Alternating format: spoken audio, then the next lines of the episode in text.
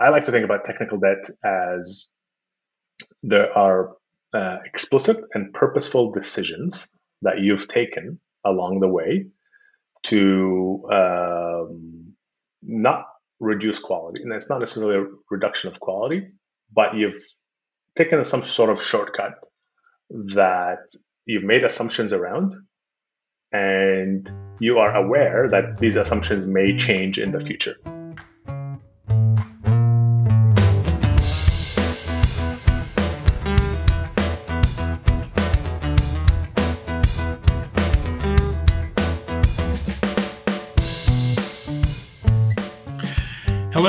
Welcome back to the latest edition of Founder Vision. I am your host, Brian Gupton with Clearview, and I'm here today with Nael El Shawa, uh, head of engineering for Perpetua.io. How are you today, Nael?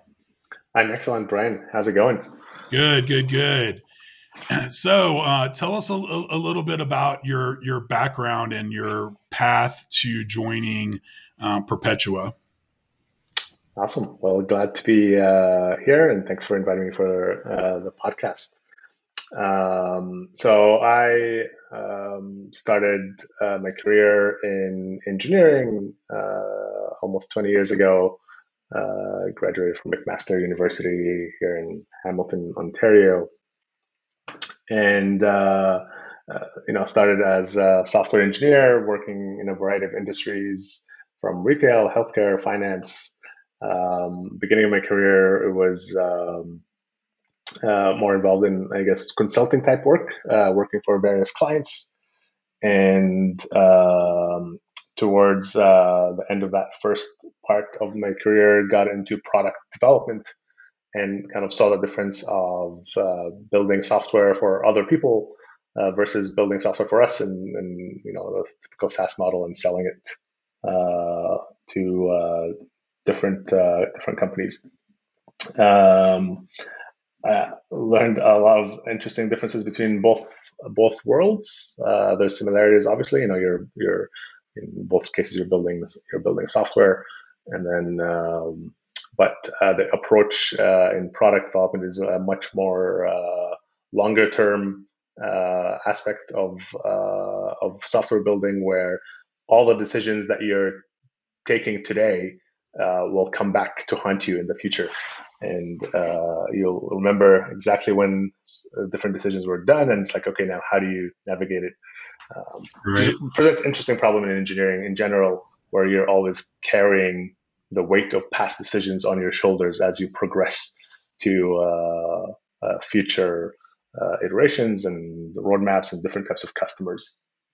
Um, anyway, so uh, uh, in in that uh, timeline, really uh, was presented with a typical question that um, different uh, engineers will experience at some point in their career, which is, uh, "Hey, now you know you're you're you're doing really well um, as a software engineer. How about you start leading this team?" And um, what does that mean? How does your day to day change? Um, um, that's those are questions that every engineer on that journey will eventually have to answer for themselves. Uh, and everybody's unique in, in that aspect and how you how you approach it.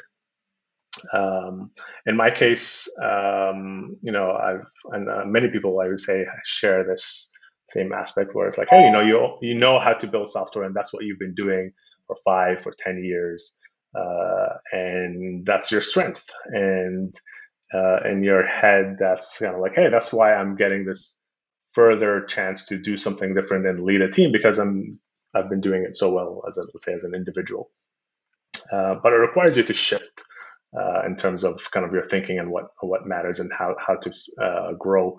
But you're always like stuck with this. Uh, I don't know what to call it, but this um, question in your head of um, are, are you doing the right things uh, when when I was an individual contributor, much easier to kind of measure, let's say, progress or productivity. It's like, hey, I've shipped all of this, I've built X, I've, I've um, it's much clearer transition. And many engineering managers and early managers maybe struggle with that initially. It's like, how do I measure my own productivity now if I'm not um, coding majority of my time. So when you, when you joined Perpetua, um, did you join as the head of engineering, or or were you promoted into that role later? No, I joined. I joined as the head of engineering in January this year, um, and um, uh, one of the things uh, you know Perpetua is building uh, e-commerce growth infrastructure for uh, brands across the world. Um, there's an interesting thing happening in this space around e-commerce, fueled by the pandemic, fueled by um, obviously the internet. Uh, but there's this uh, explosion of e-commerce platforms across the globe, which is creating a variety of different challenges for marketers to sell their products online and and and be on all these different platforms and uh, manage their advertising across uh, all these networks. How, how exactly uh, does Perpetua help with that? So Perpetua, we build software that um, uh, efficiently deploys your ad- advertising budgets across these marketplaces, monitoring what's happening uh, across your campaigns, and uh, maximizing uh, your efficiency of your of your ads. Um, so uh, we started off with Amazon and been doing working with Amazon for the last three three or four years and uh, this year started expanding into other marketplaces like Instacart, Target, and Walmart. Um, and we're seeing the same patterns across uh, major retailers across across the globe, uh, where they're replicating the Amazon playbook yeah. um, that's been in play the last five years. Yeah, it's it's it's really interesting because you know these uh, you know Amazon in in some ways is uh, a brand now, and so much of their fulfillment is coming from you know smaller e-commerce um, you know players out there. You know, and I think it's it's you know not just Amazon, but you know Instacart that you mentioned, Target. You know, these online marketplaces give uh, you know these smaller e-commerce um, uh, businesses an, an, opportunity to have like a global uh, reach. But uh, you, you, you mentioned that your platform, Perpetua's platform, helps them uh, do ad optimization. Could you elaborate just a little bit more on that? And and then I kind of want to move us back to some of the the the topics that you had were touching on um, a little bit earlier. Cool. Yeah. So um, uh, we seek platforms that are uh, have a combination of e-commerce and advertising components um, that are tightly uh, coupled in, you know, from that aspect. And the reason for that is uh, we ingest a lot of the your sales data that um, of, of your products on, on these platforms and, and use that data to uh, predict and optimize what we should um, bid on the various ads available on that platform. Um, as you know, uh, a lot of these uh, advertising platforms, not just on e-commerce, but like in general advertising on the on the internet. Um, big part of it is also search driven. Uh, but there's a very different aspect on like um, search on Google, for example, versus uh, search on Amazon.com. Um, from the perspective that you know on Amazon, you're much closer to the point of purchase and the purchasing decision. Um, when you search for running shoes on Amazon, you've already decided that you're going to buy some running shoes. Uh, and now the question is more like which which brand, what types, what features. But like you've already you already have some sort of idea of like what you're going to spend, and we want to ingest all this data, uh, understand kind of how these uh, products uh, product pages convert, and then using that information optimize uh, the spend on the advertising side, mm-hmm. and then we end up with this perpetual growth machine where you're um, how we're optimizing our ads are feeding future sales. We're ingesting that in, processing it, and then re optimizing your your ads on that marketplace. Um, well, so- that's how it started on Amazon, and now it's like expanding. Where the same problem that we've solved on the Amazon platform, it's becoming a challenge for marketers to do the same thing across multiple marketplaces. Right. Now I'm curious. Like I, I don't run an e-commerce company, so um, you know, but as from a consumer standpoint uh, point of view, if I go on Amazon and I search for you know running shoes, let's let's say to use your ex- example here, I, I, do occasionally will see like a sponsored product in. My those Amazon. are the ads. Okay. And those are like that's that's the interesting thing there is like on Amazon these ads are not as obvious that they're ads. Yeah, uh, on purpose. Right? I, I, I, yeah, on purpose, and it's like it's you know you're searching for a product. They look like their product listings. Uh, no different than any other listing on, on the search result page.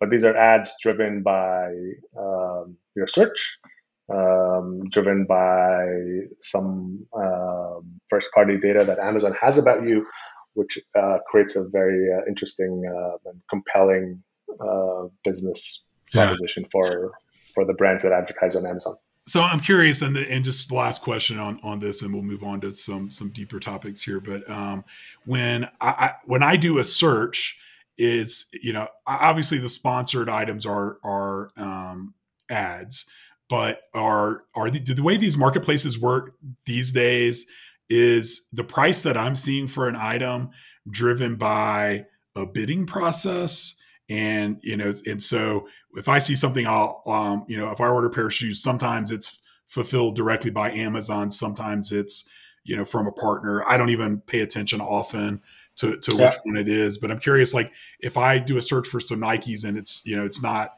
you know amazon who's actually shipping those out but one of their partners have those partners bid on you know who's listing is is is is going to get seen and chosen and is that affecting the price that i see as a consumer or is it just for sponsored ads? So like the bidding process is around which listings show up in the sponsored ad slots on the page. There's a variety of them across the page and and and the bidding process is like you know you're showing up at the top so showing up somewhere in the middle. Uh, and all of these are driven by a variety of factors. Uh, Amazon doesn't necessarily disclose all the factors of what what drives that, but it's like part of it, like the quality of the product, the ratings, the uh, the quality of the product page, how well it converts.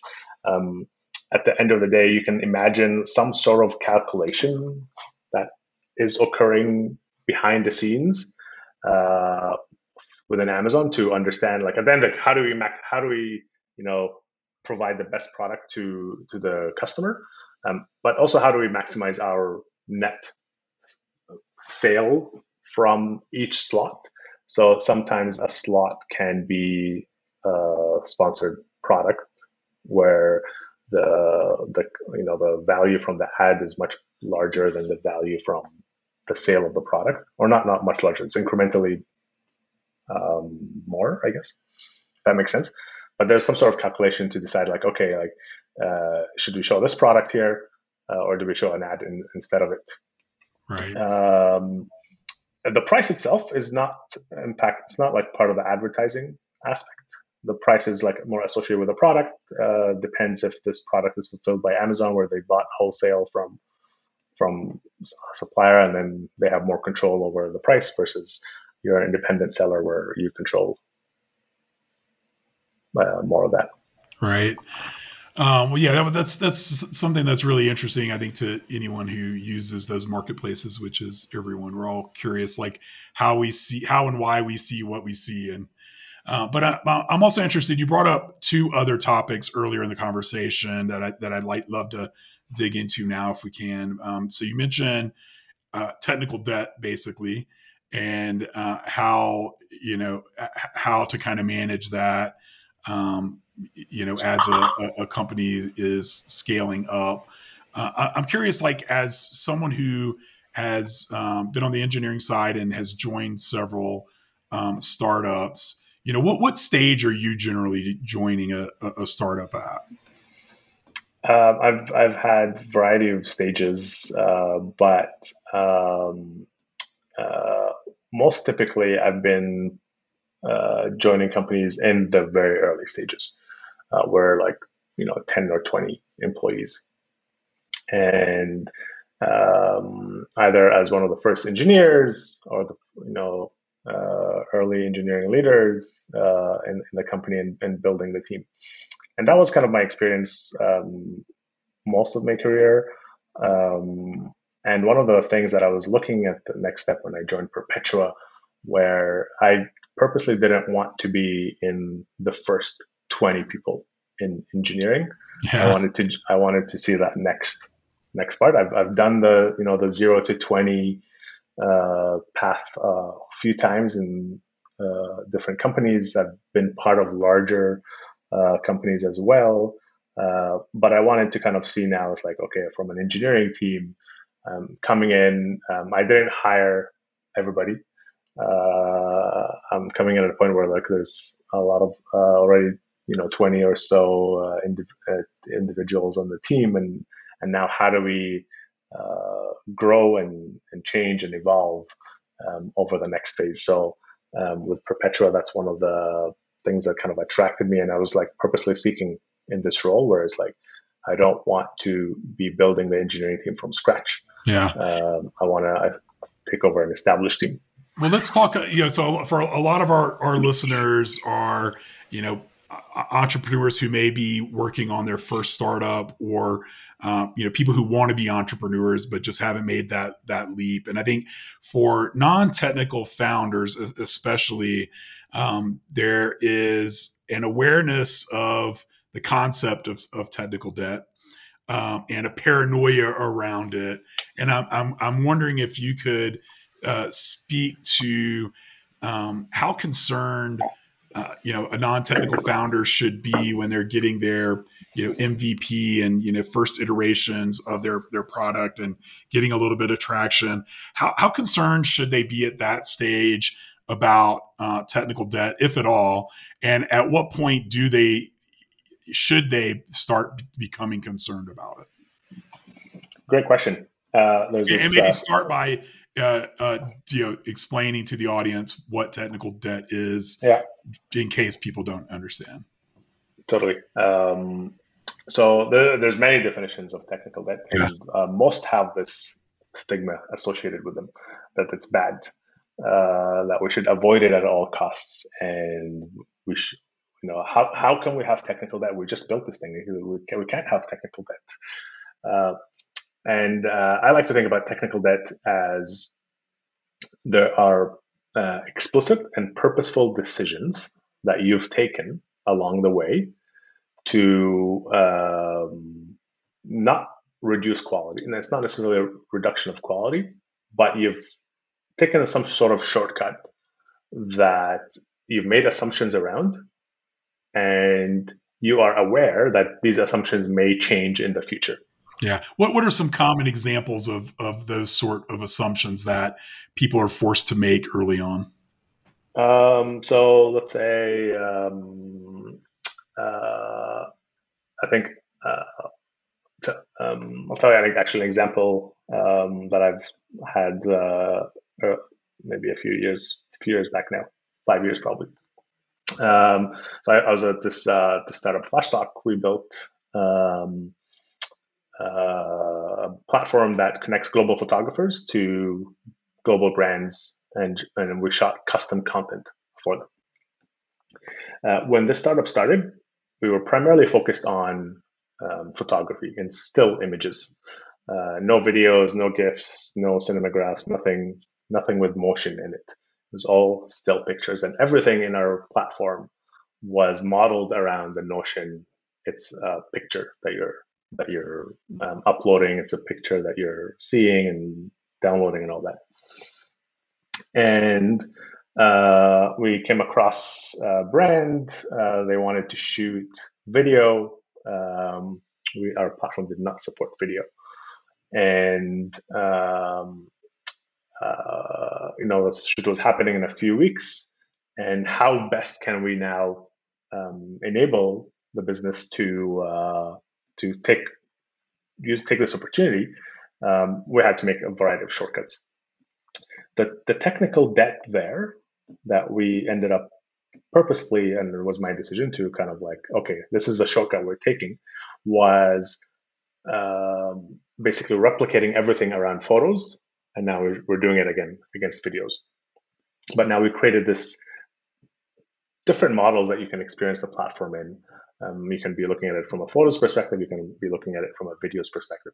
When you actually, over time, when you actually think about it, um, whether it's a photo or a video, effectively there is there's a lot of similarities between both. There's some sort of preview that you're going to show in a gallery. There's some metadata attached with it. Um, when was it uploaded? Who was the photographer that was uh, that created it? How to download it? Um, when you upload a photo, it might be you know like it's uh, you know 7,000 by 7,000 pixel uh, image, for example. Um, how do you compress it so that you can display it properly as a thumbnail, uh, load it, perform, be loaded quickly in um, in in the gallery. Similarly with a video, a video is going to have a thumbnail.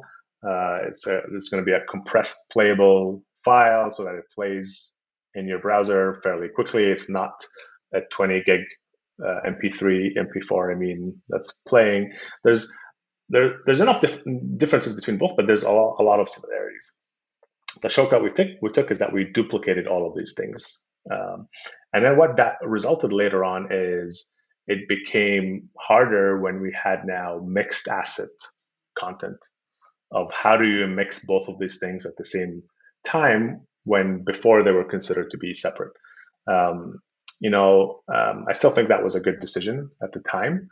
Uh, but I mean, in hindsight, like if there were more time, you would have looked at like, okay, how do we restructure things Whereas now the assumption that the business is just shooting photos is no longer true.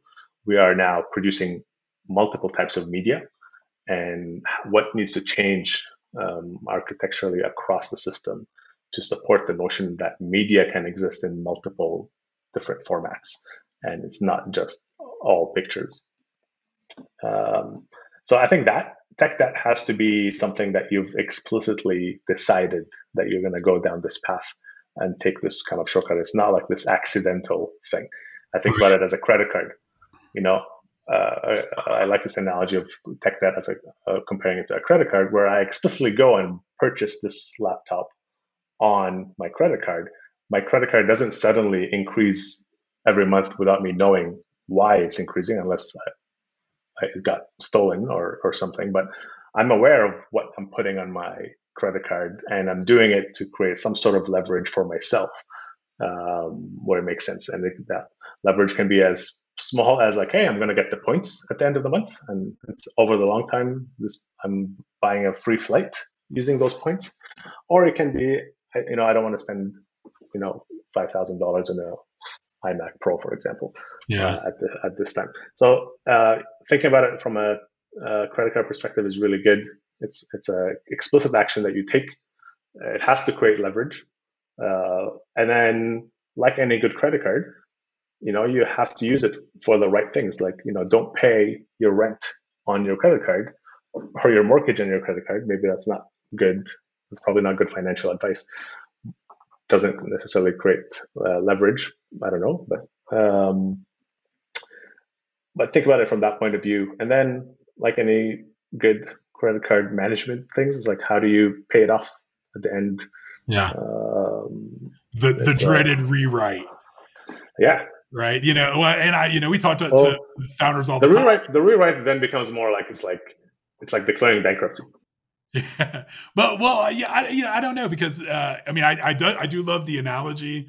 Uh, you know, it definitely makes me think. But when you say that, it makes it seem like uh, like I almost feel like you know, having talked to enough early stage founders that it's almost inevitable that you're going to rewrite at, at some point fairly early on. So in some ways, it's not really like bankruptcy because yeah, it makes it seem like it's it's it's uh, you know you've you've made bad decisions and now you've put yourself in a bad situation versus the, the inevitable growing pain of a tech startup.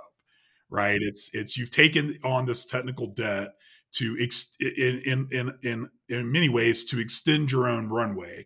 You're mm-hmm. saying, mm-hmm. you know, hey, we we know we're making technical decisions today that you know are are things we're going to have to deal with later. But if we don't make these decisions today, there won't be a later, right? Yeah.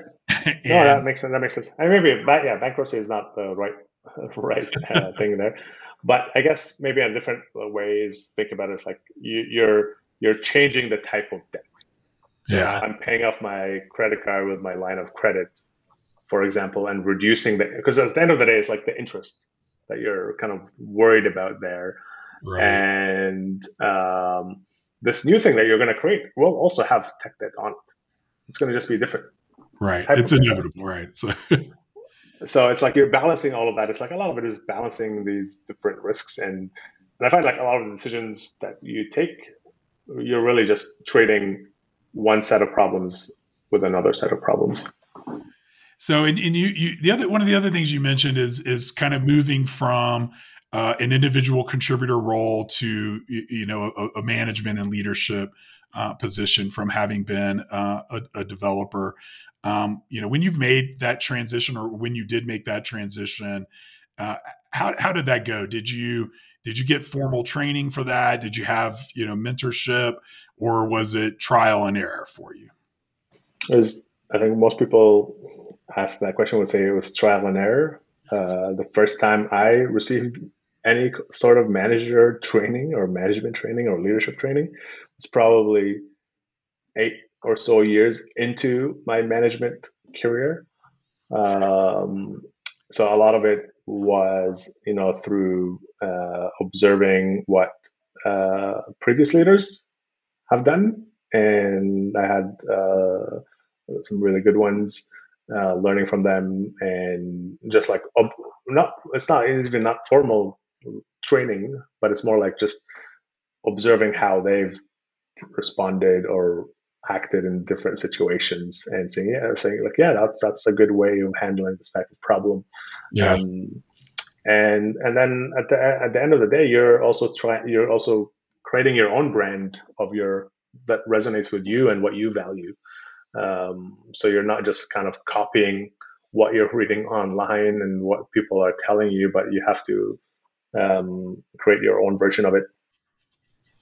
So if if if I'm a founder and I've you know built up an engineering team um, of individual contributors, what what are some of the warning signs that I, I need to make uh, an engineering leadership hire?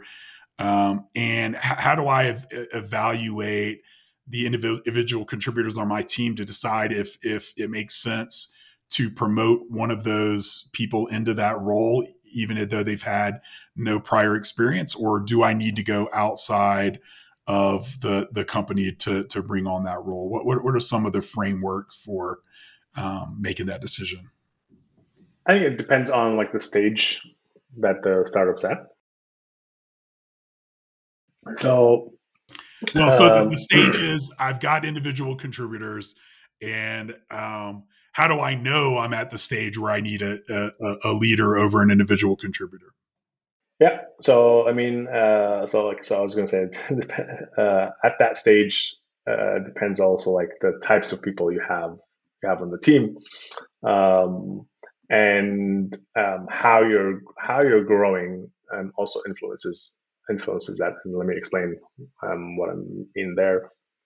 Is this head of engineering, VP of engineering uh, type role in, let's say, a five person startup, for example, uh, will be required to still be very hands on with the team. You are almost effectively uh, either the um, architect of a lot of the systems or how the systems are working and how we're doing the work. Maybe that's a shared responsibility with a senior engineer on the team as well. That you kind of split it but for the most part, you um, you're really hands on in in the application and the code base every day, um, and building the app or the platform with your team. And um, uh, the role of the VP of engineering over this lifetime of a startup, from let's say five engineers to ten to twenty, changes drastically um, from across across that. Where you start off, like I said, you're hands on, uh, maybe then as you're, grow, closer to 20 you're now thinking about like okay um, how does work actually happen um, across the team and, and how do we um, start like you know uh, being more consistent or predictable in some of our some of our work? If if you're in a team that's like 20 engineers for example you can probably imagine the rest of the company might be like 60 80 100 people. And there's other types of uh, problems that show up there where that revolve around communication and keeping people on the same page across the company. Very easy to do that when it's a company of 10 sitting around the same table where keeping everybody in sync is just like, hey, everybody, guess what? This is happening tomorrow. Uh, and then whatever uh, questions can follow after that. Versus if you're um, an engineering team of let's say 20 people within a company um, of 100. Uh, so the, the, this VP of engineering role becomes um, evolves with that um, uh, with the company as, as it's growing. Um, when I uh, had my first uh, VP of engineering role, um, there's a person that I used to have uh, dinner with once every a mentor. I would have dinner with every couple of a couple of months probably. Um, told me uh, the the shelf life of a VP of engineering is around two to four years. And I was like, I've always heard eighteen months, but it was like somewhere between two and some uh, four years. Like, what do you mean? Why? Why is why is there a shelf life? It's like you know you have you know around almost two years to show that you can do the job you are hired to do, and then and then you have two years after that to show that you can grow into the job that you weren't hired to do, but now you have to do. Right. And and and it's like this cycle there where it's like okay, at some point depending on the company, um, you may no longer be the right type of leader for that type of organization and what is required there, and and and you know, you know, you've either uh, you didn't grow fast enough within the needs of the organization, or or uh, um, maybe that's not even your strong suit. Maybe you want to be focused on a different type of company. Right. Well, I think what's what's kind of interesting is you sort of you know you talk about the stage of the company. What what I kind of generally see is that at the um, seed stage, you know, leadership is generally the the most skilled person in any department. So in engineering, yeah. it's it's the go-to tech guy, right? Exactly. It's the guy that that can answer those questions. The same thing in product and marketing, you know, whatever.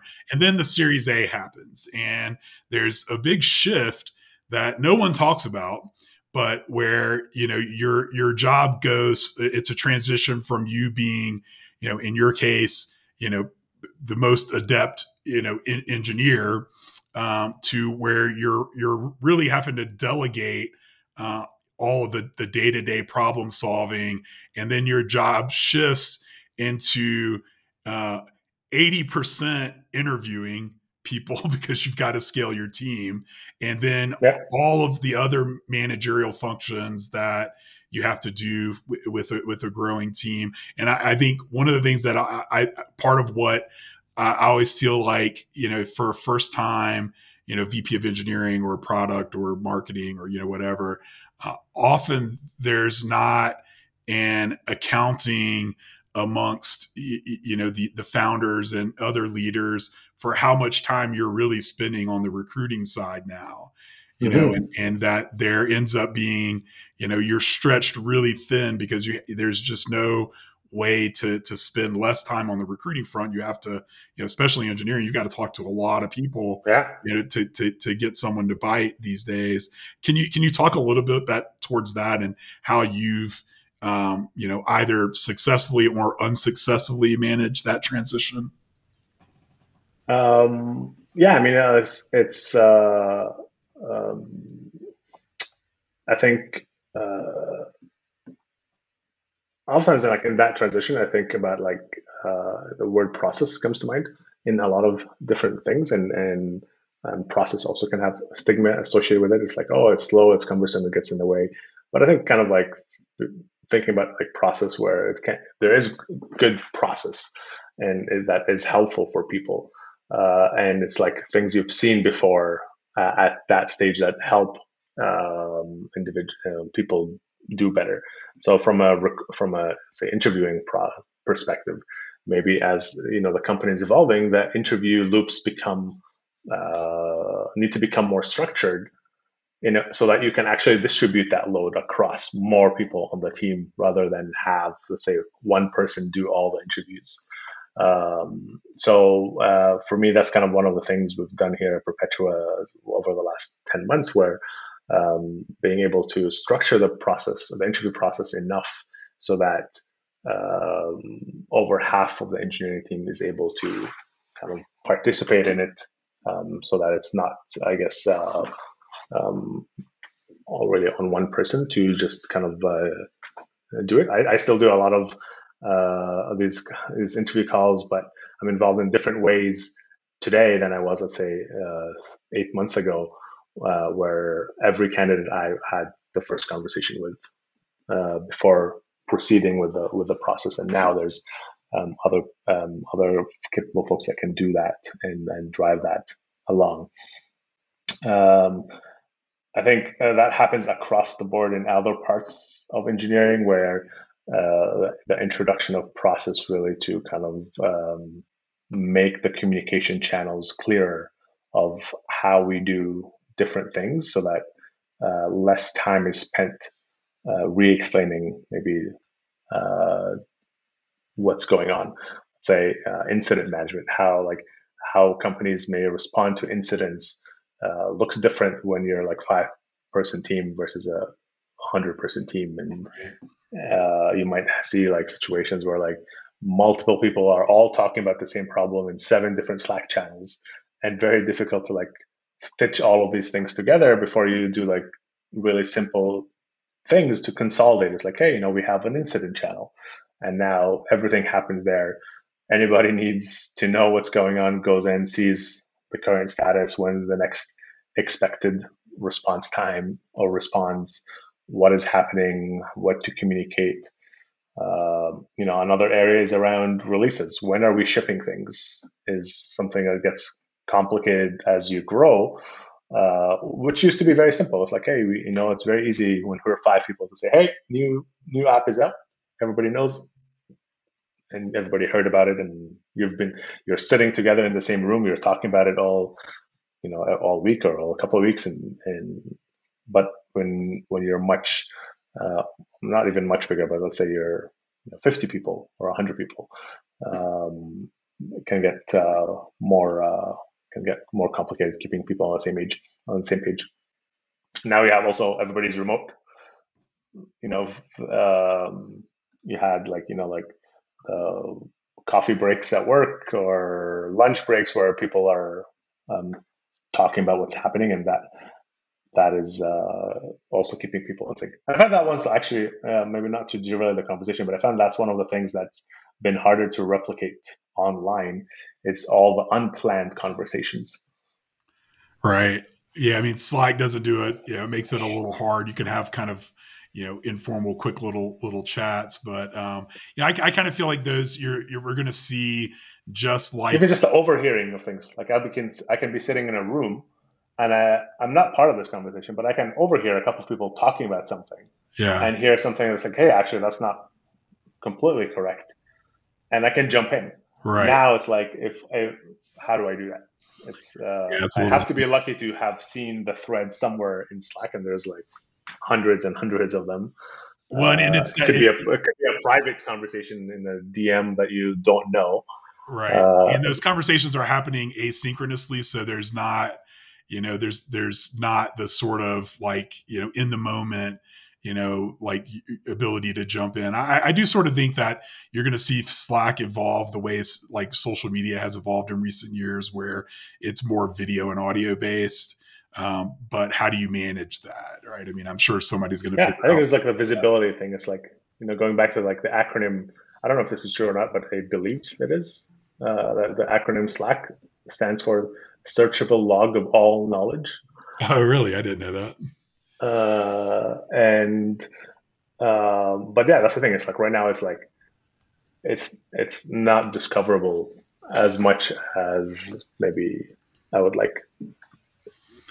Um. So we're almost out of time. I, I, really wish we had booked more. I might have to have you back on because this has been a great conversation. Totally. Um, great. The, Enjoyed it so much. I, as like a final question, I, I would be curious, like, what would you suggest, you know, for, you know founders looking to either make that promotion to, to, to head of engineering internally or looking out, out outside? Like what characteristics should we be looking for for engineering leaders today? I think from a fa- founder's perspective really um, thinking about like how you think about i guess engineering and how is that going to grow change over time so uh, you know, like you might be a team of 10 in the company and there's like four engineers, let's say. Um, when this team of 10 at the company becomes 20 or 50 or 100, um, how, what do you, what do you feel about like the engineering in general of how is that going to grow alongside the company? In some companies, you know, it might be like you, you're not going to grow engineering as much, or you're not going to be a team of 50 or 100 engineers at the company, for example. Uh, whereas maybe you don't need a head of engineering, or you maybe need a different type of head of engineering. It's like, hey, I need actually uh, more senior, um, hands-on type of leader, but not necessarily someone that's going to like uh, grow the team to 100 or 50, for example. Um, I think always kind of when you're hiring someone, uh, you know, if you keep in mind that notion of like uh, there's this shelf life of two to four years, that at some point maybe this person needs to hire their boss in the future. So having that in flexibilities uh, in your in your in what you're searching for is that um, how do you introduce that into the into the mix? Uh, if, if I if you know I'm a five person startup and I hired someone, they have, let's say, you know, they're 10 years out of school, let's say, and they've done, let's say, one startup before. And like, they're like, you're, you're now the CTO of this company. What happens if actually they, they become past their shelf life? Um, how do they hire their boss? So like thinking about like these type of things, I think is important for first time founders because these have become questions and, and can create challenges later on right. um, and, and limit kind of like some of the decisions that you can you can do or or put the company in maybe a more difficult situation. So I think uh, I think every, every role basically you should design it in a way that's like at some point maybe that role will need to hire their boss. Right. Well, this this has been great for for for those who uh, are listening out there and and and say, you know, Niall like he seems like he might be a good a good boss. Like, well, what what uh, what's your pitch for joining the the Perpetua engineering team? Uh, great question. We're, uh, as I mentioned earlier in the podcast, we're building e-commerce growth uh, infrastructure for uh, e-commerce brands across the globe. We are solving a really hard problem that's only going to get harder uh, with uh, what's happening in the market and the ex- really explosion of e-commerce across the world. You're seeing uh, online retailers becoming advertising platforms. You're seeing traditional advertising platforms becoming e-commerce websites. You're seeing social media networks becoming both of these things. Uh, there's this whole convergence around e-commerce that's uh, that makes it really exciting uh, and creates a variety of challenging problems uh, to do this at scale um, across all of these uh, various marketplaces. So if you're looking um, for a really exciting journey, it's been a great 10 I've been here 10 months. It's been really amazing learning about the space and, and growing myself here. Um, the team's doubled and uh, we're expecting to do continue to do that over the next few years. So we're based in Toronto. So um, keep an eye for out for us. But your engineers are all over, right? What's that? Your engineers are all over, right? We're uh, across Canada. Yeah, we have engineers across Canada, not across the globe. Okay, excellent. So thank you so much for for for being with us today, Niall. For for listeners out there who are either interested in, in trekking out uh, Perpetua's product or joining uh, the the team there, you can find them at www.perpetua. That's P E R P E T U A dot I O. And I'm sure you can check out their careers page there as well. Niall, absolutely. Thanks so much. It's been great. I'll have to have you back on and for an update in a, in a year or two. Awesome, Brian. It was a pleasure. We'll do this again. Until next time, we'll see you again on Founder Vision.